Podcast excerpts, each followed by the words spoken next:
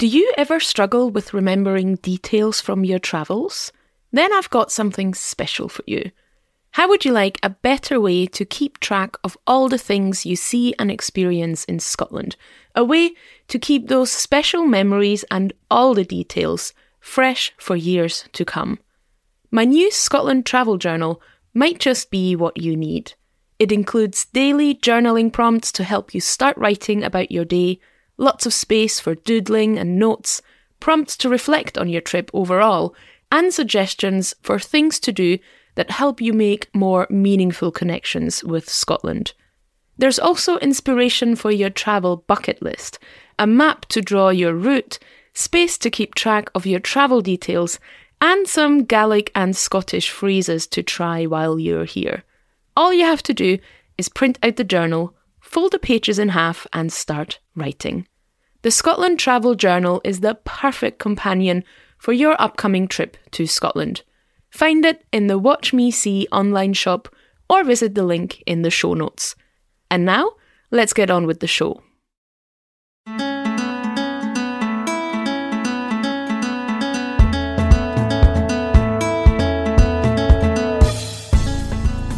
Hello there, and welcome to Wild for Scotland, a podcast full of inspiring stories from Scotland. I'm your host, Kathi Kamleitner. Wild for Scotland helps you connect with Scotland and dream about future adventures. I'll tell you immersive stories to whisk you away, share some of my top tips for your own Scotland trip, and introduce you to inspiring locals and their stories. So lean back and enjoy. Let's travel to Scotland.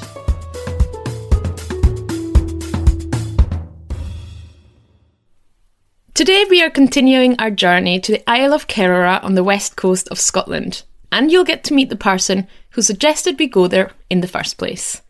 Kirsty Pallas is a mountain guide and climbing instructor from Argyll. She has spent many a family days out on the Isle of Kerrera, and as an avid island bagger, I was very excited to take her up on the suggestion to explore this wee island near Oban together. If you haven't listened to last week's episode Traces yet, it is worth going back in order to learn a bit about the island and get a sense of what my day trip with Kirsty looked like. For now, let's get back to Kirsty though. I knew I wanted to have a mountain leader on the show because even though I've climbed a fair share of mountains in Scotland and beyond, I love hiring a guide whenever I'm exploring a new mountain area. There's just something about the safety net they provide, but also the knowledge of local stories and landscapes that make a day out in the hills with a guide even more enjoyable. Our day with Kirsty was no exception. About halfway through our walk, we sat down at the Kerrera Tea Garden, set up our mics, and started talking about her life as a climbing instructor, her passion for the hills and islands of Argyll, and some of the issues that are dear to her heart. I really hope you enjoy our conversation. Let's hear it from Kirsty Pallas.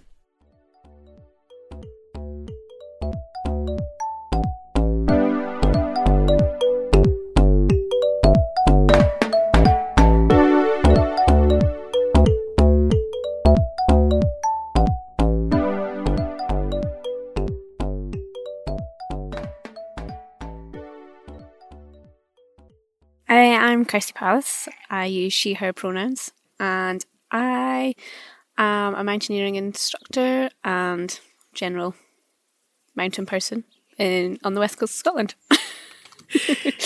what does that entail, being a mountain mountaineering instructor or a mountain person? What, what does that mean? um, means I spend most of my life in waterproofs, or this year anyway.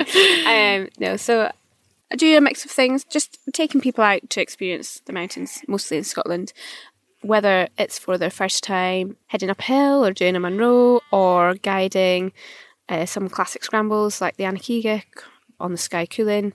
Um, and then I do a bit of climbing work as well, so taking people climbing, teaching them to be, or helping them progress to becoming independent rock climbers. And I also work a little bit on training courses for new instructors too. So, like on the mountain leader training courses and that kind of thing. And is that something? I know you've mentioned Aonach Eagach and Glencoe and and the Cuillin on Skye, but is the Argyll area where you're based, is that a good place to be based, or do, does it take you all over Scotland? Uh, How does most, that work? most of the work is outside of Argyll. Yeah, most of the work I head up to Glencoe or Fort William or the Cairngorms or Skye.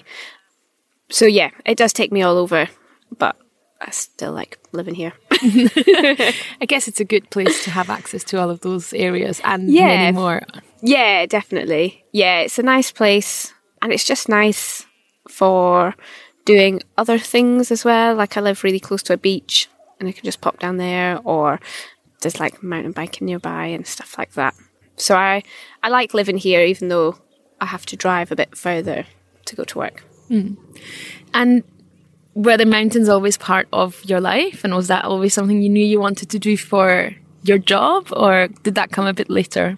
Yeah, a, a bit of a mix. So my parents would always take me and my sister out hill walking when we were younger. Um, so my sister's two years younger than me, and we did our first Munro when I was nine and she was seven. And we'd done a few since, and they'd take us out every weekend to do something.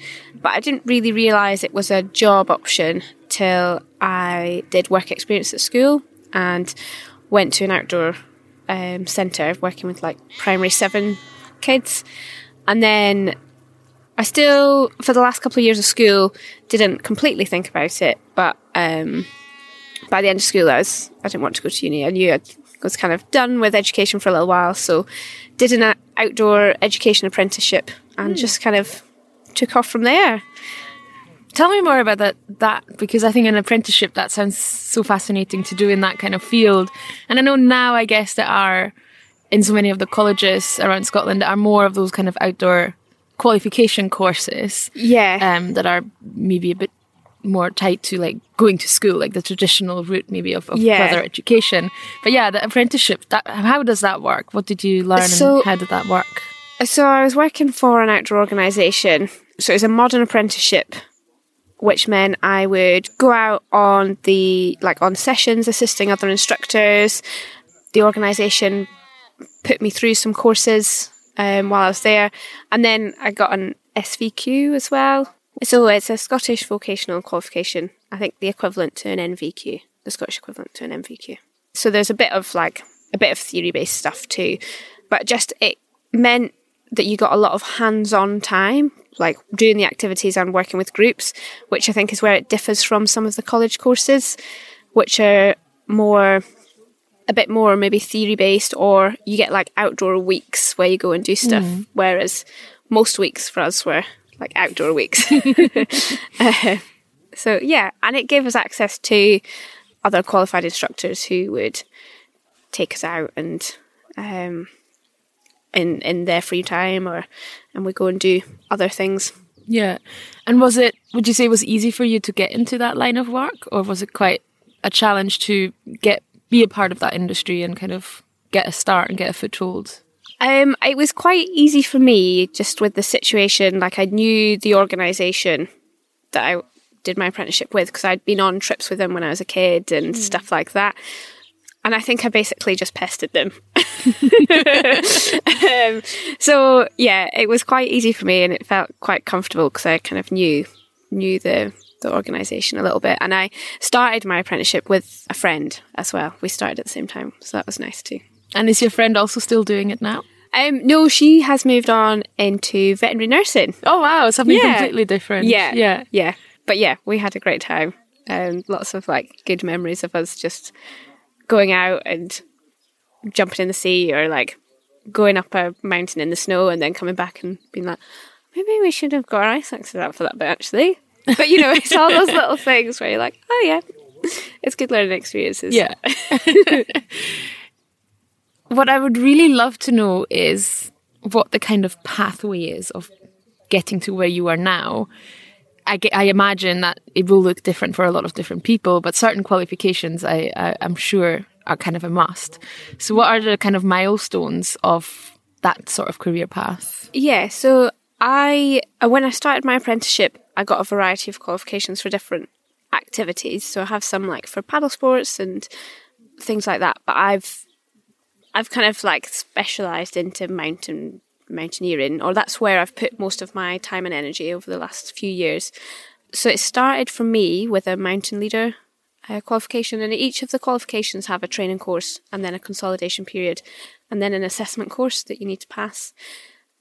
So yeah, I started with my mountain leader training when I was 18, and then I did an assessment a few years later, and then there was it's now called the Rock Climbing Instructor Award. It was the Single Pitch Award when I did it as well.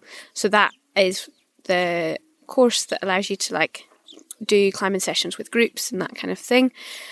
I then went on, well, at the same time as my rock climbing instructor, actually, I did my winter mountain leader as well. Um, so I can take people out in winter and look at some winter skills and, um, yeah, do like winter journeys with people, which is really, really good fun. Um, and then my kind of the the latest one I've got is the mountaineering and climbing instructor. So that one moves on a little bit from both the mountain leader and the rock climbing instructor, and it allows you to take people scrambling, um, teach lead climbing for trad and sport climbing, and also um, go multi pitch climbing, so on bigger cliffs in the mountains and sea cliffs and that kind of thing. That's really really cool but also quite scary. it, it is, yeah. It's a lot of responsibilities sometimes. And you're yeah. like, oh yeah, these people's lives are kind of in my hands right now.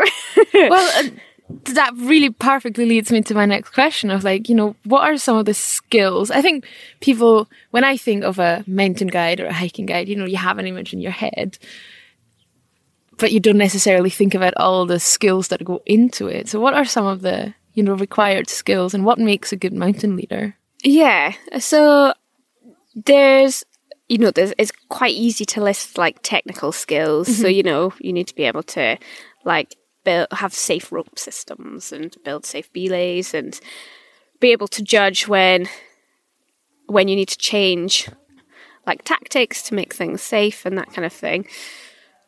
So there's that side of things, but I think a lot of what makes someone really good is the people skill side of things and being able to like just give your clients a good time. So be nice and chatty and stuff, but also be really aware like if somebody's not enjoying it and like have loads of options up your sleeves or be able to chat people through things or think about how just just knowing people and knowing the signs of when somebody is suddenly not having a good time and it's probably not great to carry on. Mm. um, and being really adaptable.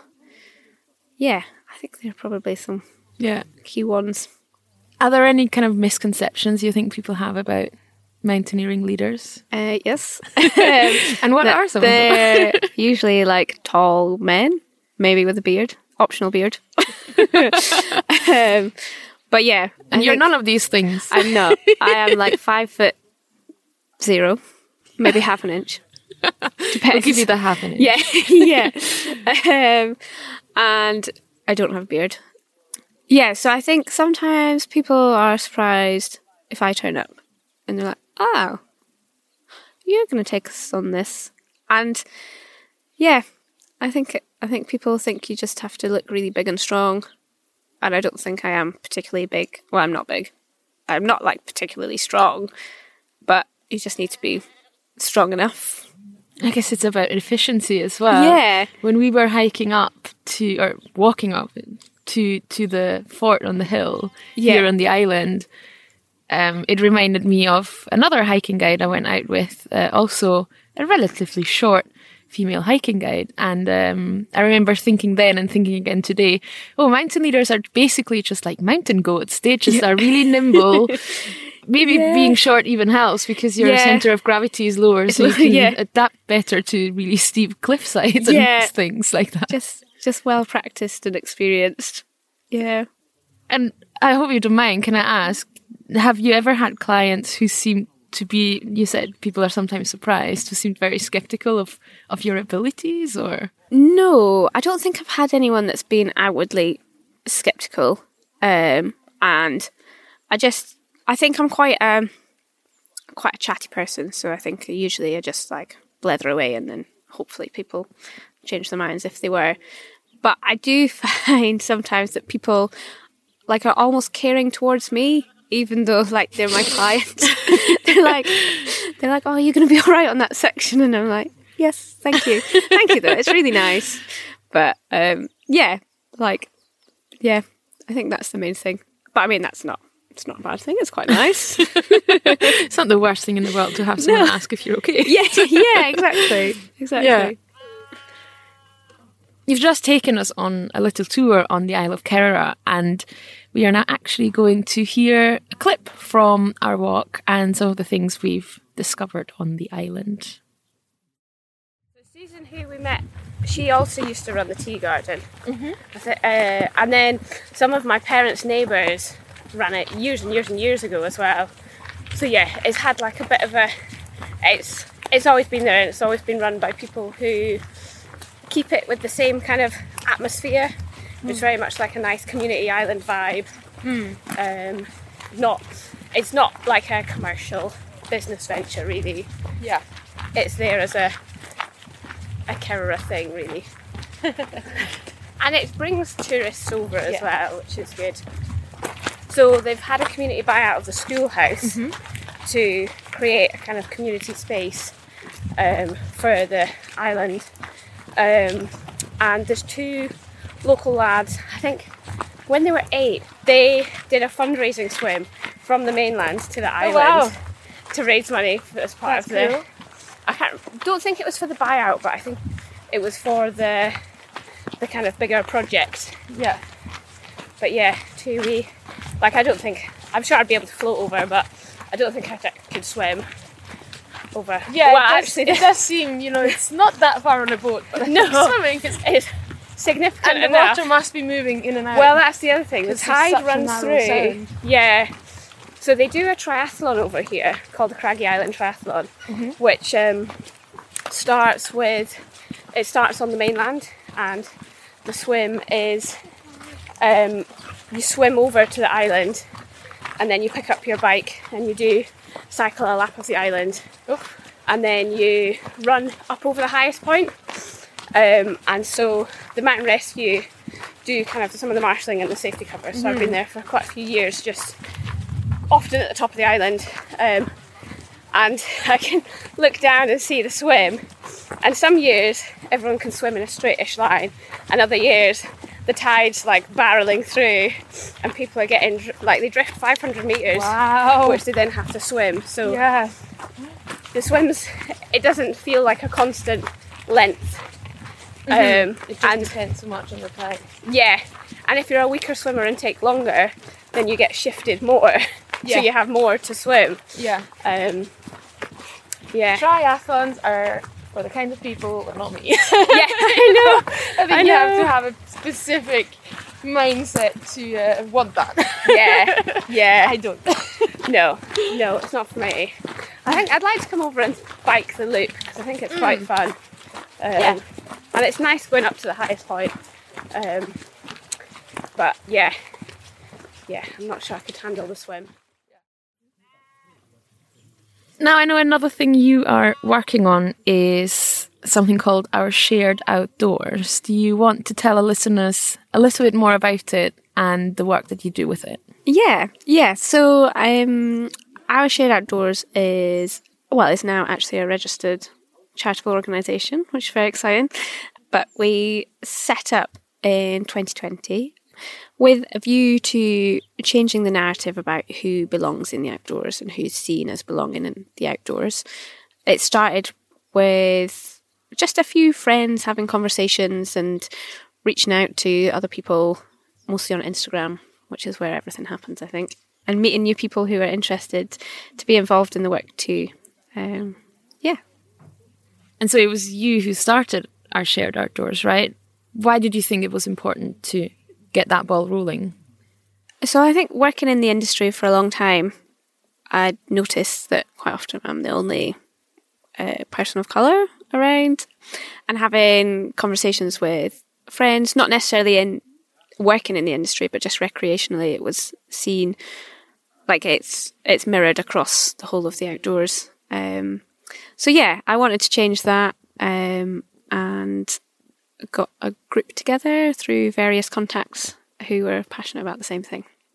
And what are the kinds of things that you do with our shared outdoors? You mentioned Yeah. social media, and that is a big part of it. Yeah, yeah. We've uh, we've had a quiet quiet year at the moment. I think we're all voluntary, so uh, work's taken over for all of us a bit recently. But we've done some kind of informative or educational Instagram posts around um, different issues that people have in the outdoors, whether it's around ethnicity or fat phobia or the LGBTQ plus community, and about why like inclusivity is important and how not talking about it is exclusive in itself.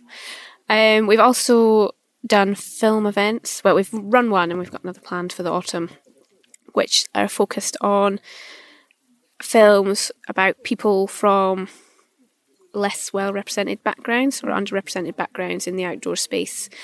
And hopefully for the next one, we'll get a filmmaker or, or somebody in to do a bit of a Q&A as well.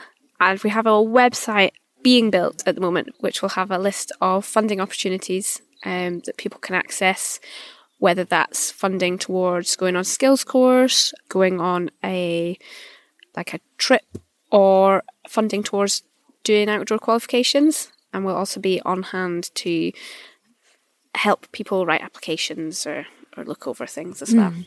That's amazing, and and I think that sounds like you're covering so many of the basics where you know it's getting more people into the outdoors, but at the same time also getting more people into the industry who then deliver, Yeah, who get even more people into the outdoors. It's it's like a domino effect, isn't it? Absolutely, yeah, and it's something that I notice a lot because I do some work. Like I've, the professional association for mountaineering instructors is the Association of Mountaineering Instructors, and I'm part of the.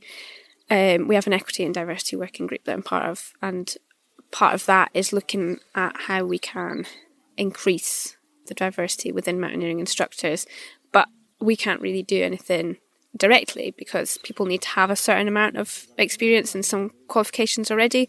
So for us to do anything, it needs to be at the grassroots level. So yeah, there's it's like all kind of interlinked. Yeah, as it well is. with the work. and you need to feel like you the space is for you. And Absolutely. it is a space that you're. I don't like the word, but entitled to use Yes. and to in, in, Yeah. inhabit and yeah. be in. Yeah, that's it. Yeah, I think it's just changing the sense of belonging and and of who who belongs in those spaces or who's seen as belonging in those spaces. And actually, we should all be able to feel a sense of belonging in those spaces. Yeah, absolutely. Can you tell us a little bit more about the films that were selected at that event and then kind of what kinds of films you're looking at? Yeah, so we're looking at films that either like follow or are based on uh, somebody from an underrepresented background or are like filmed by or made by someone from those backgrounds. So the ones we had a Glasgow event in April, we had a couple of short ones, and then the kind of main features was um, Banana Skin by Jessie Leong, which is about being British Chinese and how and climbing in China and in the UK. We had This Way Up, which is a film about and by, I think, Andy McKenna. He's a mountain biker and um, was diagnosed with MS, and how he's kind of continuing to mountain bike and, and live his life. So, yeah, that's a really good one. Well, a really lovely film. And then the final one was After the Storm, which was about Aneela McKenna, who's a mountain biker again, and she's of Pakistani heritage. And it was around how mountain biking kind of is such a huge part of her life um, and has been with her through times when she's experienced racism at work and, and that kind of thing. Another really, really great film. It's a really powerful watch as well. Oh, we'll put the titles to all of those in the show notes, and I'm definitely going to watch them all and, and catch up on those. Yeah. Because I've been to loads of those, you know, the Banff Mountain Film Festival Yeah. tours and the European Outdoor, Fil- I don't know the exact title, Yeah. European Outdoor Film Tour or something like that. Yeah.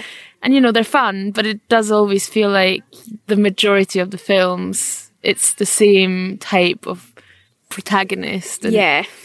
the Yeah. same style of message and you do often get the sense of like oh here's just someone who does something outrageously dangerous, but it's captured on camera, and luckily it all goes well. So Yeah. let's watch it. yeah, I think, and that's the thing I found in myself. Like, certainly in the earlier days of climbing, you know, I loved watching climbing films, but now, like, if it's just a climbing film, I'm a bit like, oh, it's probably going to be something like really hard that I'm never going to be able to do.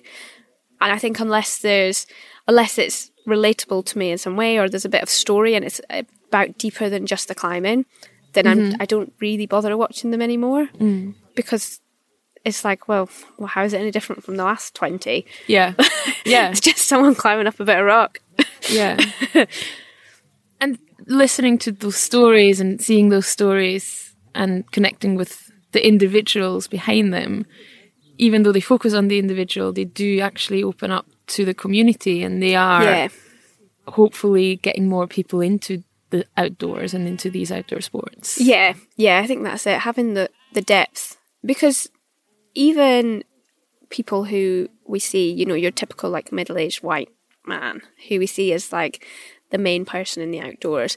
If you do have a story that goes more into their background, like it becomes more relatable for everyone. Yeah. So yeah, uh, we want to kind of focus on those stories that aren't often being shown in those mainstream tours Yeah. and that kind of thing. Yeah. And do you feel that maybe through the pandemic or just maybe in general in the last few years, do you feel there's this, these things are changing in Scotland and in the UK as a whole? It does feel like there's. I'm not sure if things are changing yet because I think that's going to take a long time, but it does feel like there's a changing attitude and that people are realizing that there is an imbalance into who's in the outdoors and that things do need to be changed. And it's not a case of oh well like there's no sign saying you can't come here so like what can i do about it if we can't force people to come? It feels like there's less of that attitude hopefully. Um it's a bit hard because i think i surround myself with people that see this from a similar viewpoint as me. Um but yeah it does feel like more people are aware of um the issues and yeah i think so. When you think about the future, where what do you hope that our shared outdoors will achieve?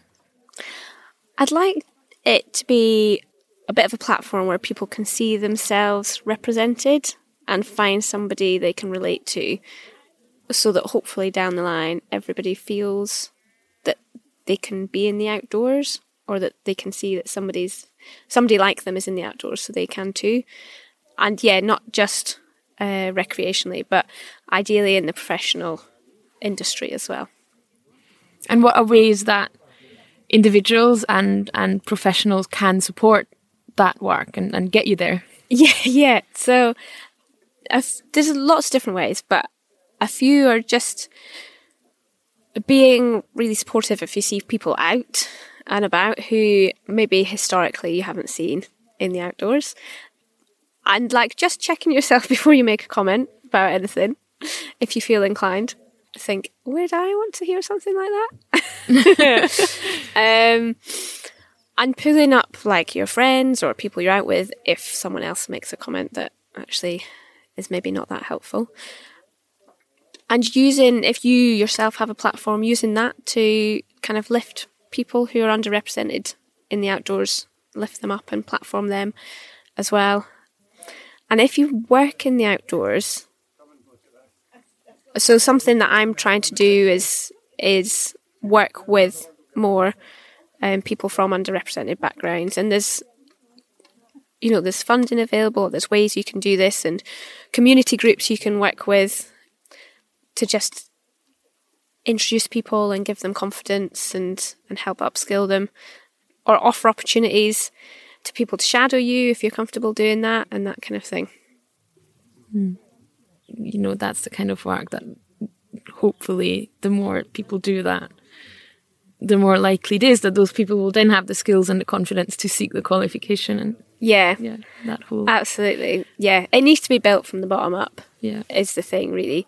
Um, like we can look at it as professionals in the industry and be like, oh well, what can we do from here But unless we're looking at the grassroots and the community groups and and how we can work with people there, then we're never going to see a change higher up. Mm-hmm. And the other thing I think is not to be discouraged that you're not seeing a change yet, because these things, you know, it's going to be years and years before we see it. People need to get experience, so mm-hmm. it's going to take time. Yeah, absolutely. Yeah, and I think that just shows how when you do some something as an individual, yeah, it can feel like, oh well, what difference is that going to make? But if many different people in organizations do that little thing, yeah, and have that network of ripples created, it will eventually like start in many many different places and and grow bigger and bigger and become the norm and, and become something that everybody sees and is aware of. Yeah, absolutely. Yeah, definitely. Yeah, and working like collaboratively is always good as well. Mm. It's great fun. It's nice to work with other people and stuff too. And reflecting on your role in all of this, it's quite interesting. You know, you, you're a mountain leader, you're a mountaineering instructor, and I guess that kind of work is, of course, related to your day job, so to say. Yeah. But it is different, right? You yeah, are probably much more active on social media with it. You're being asked to speak on podcasts at events. Yeah. How does that feel for you? Does it feel like a departure of your job and, and something new and different? Yeah, yeah, it does a little bit. It feels so. I've been doing quite a lot of these this over the last like three or four years, or looking at how diversity and inclusivity can be increased in different organisations as well. So initially, I guess it felt like a bit of a a sidestep, and I'm mixed race as well, and um, I'm a woman in the outdoors, so I am a min- minority. And it took a while. Like I've, I don't really consider myself as having faced many barriers. I've been very fortunate, but it took a while for me to realize that I still have a perspective on this as well. So yes, initially a bit of a sidestep and a bit of getting used to, but now it feels very much a part of my work. Mm. I think that answers the question. It does. in a roundabout way. it feels like they go hand in hand because the fact that you do what you do, you want other people to be able to do that too. Exactly. Regardless of their backgrounds and regardless yeah. of their their level of experience, maybe at some point, you know, it's like everybody this should be able everybody should be able to do this. Yeah. I think that's, that's it. Yeah, and I think like as a as someone who works in the industry, like and anyone who works in the industry, in my mind, like the reason you do it is because you're really passionate about being outdoors and you want to share that with other people. Mm. So why wouldn't you work at making it as accessible for everyone as possible? Mm. Yeah, absolutely. And it makes such a difference, you know, it's like the, the walk we did and that listeners have heard about in last week's story episode. If you haven't listened to it yet, do go back and, and do that. You know, it does make such a difference to go with a guide, with a local guide. We didn't need you for a tricky scramble or to find the route or anything because it was a low level walk on a nice path but it is it does add so much to hear the local stories to hear about your past experiences on the island and, and in this part of the of the area. You know hearing about animals and plants and the history yeah. of the place and the different forts and all of these things. It adds so much to the experience to go out with someone else yeah. and not just do it by yourself. And yeah hopefully there's a need for many many many more of you. yes, that would be the uh, dream. Instructors and guides who who take out people and and enable those kinds of experiences and make those possible. Yeah, yeah, definitely. And I think as different people come through, people from underrepresented backgrounds come through the through to the professional side of the industry, it's only going to make the industry better because everyone's going to be bringing their own their own backgrounds and their own stories and it's going to add something. So, you know, everyone's not from the same background and it's all the same stories. Yeah. Yeah, exactly. Well, exactly. And it's like, I think the parrot story is a really good yeah. example of this. You know, it's, like, it's not necessarily something you expect to hear about yeah. when you walk on a on a small island on the Scottish coast. Yeah, yeah. Um, and not everybody will know that story, and Yeah. Yeah, it's a silly example, but it's it, it does add so much context to the experience and and provide a different lens on what we see and, and what we experience in the country as well. Absolutely. If our listeners want to connect with you or find out more about your work or just see what you get up to up in the Scottish mountains, where can they do that? How can they find you? The best way is on Instagram, just at Kirsty Pallas, all one word. And our shared outdoors? Yeah, also on Instagram and Facebook, um, and again, just our shared outdoors. Yeah, and we'll keep an eye out for the website and any future events as well, and Yes. pop all those links in the show notes to make it even easier for people to reach out and, and follow along and learn and see what you do and find out more about your work. Um, thank you so much for taking the time for speaking with me and taking us around on a tour on the Isle of Kerrera, and yeah, sharing your work and your passion with us. No problem. Thank you. It's been fun.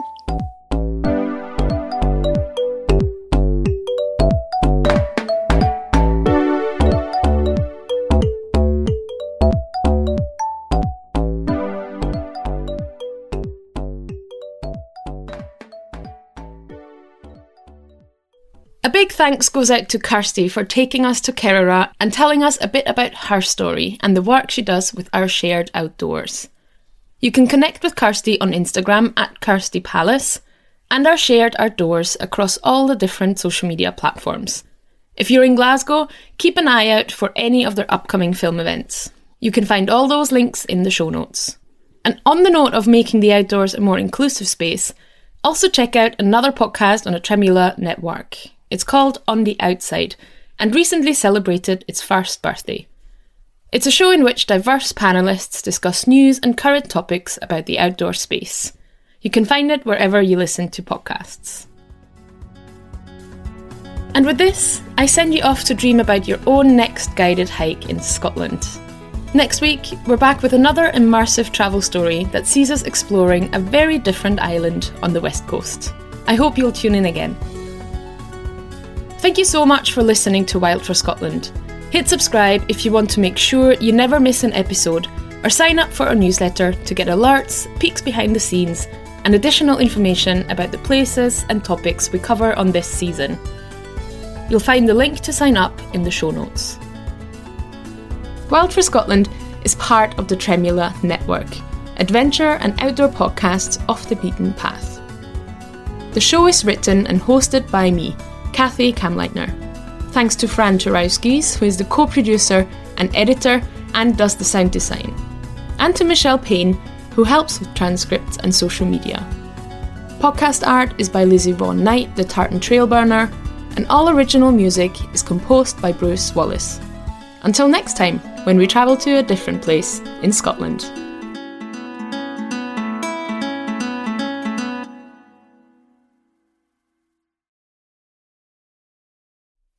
If you're still here, listening all the way to the very end, it means you've probably got your hands full. So let me take this opportunity to remind you that I don't just write immersive travel stories. I also plan unforgettable itineraries for Scotland, and it's never been easier to follow one of my routes.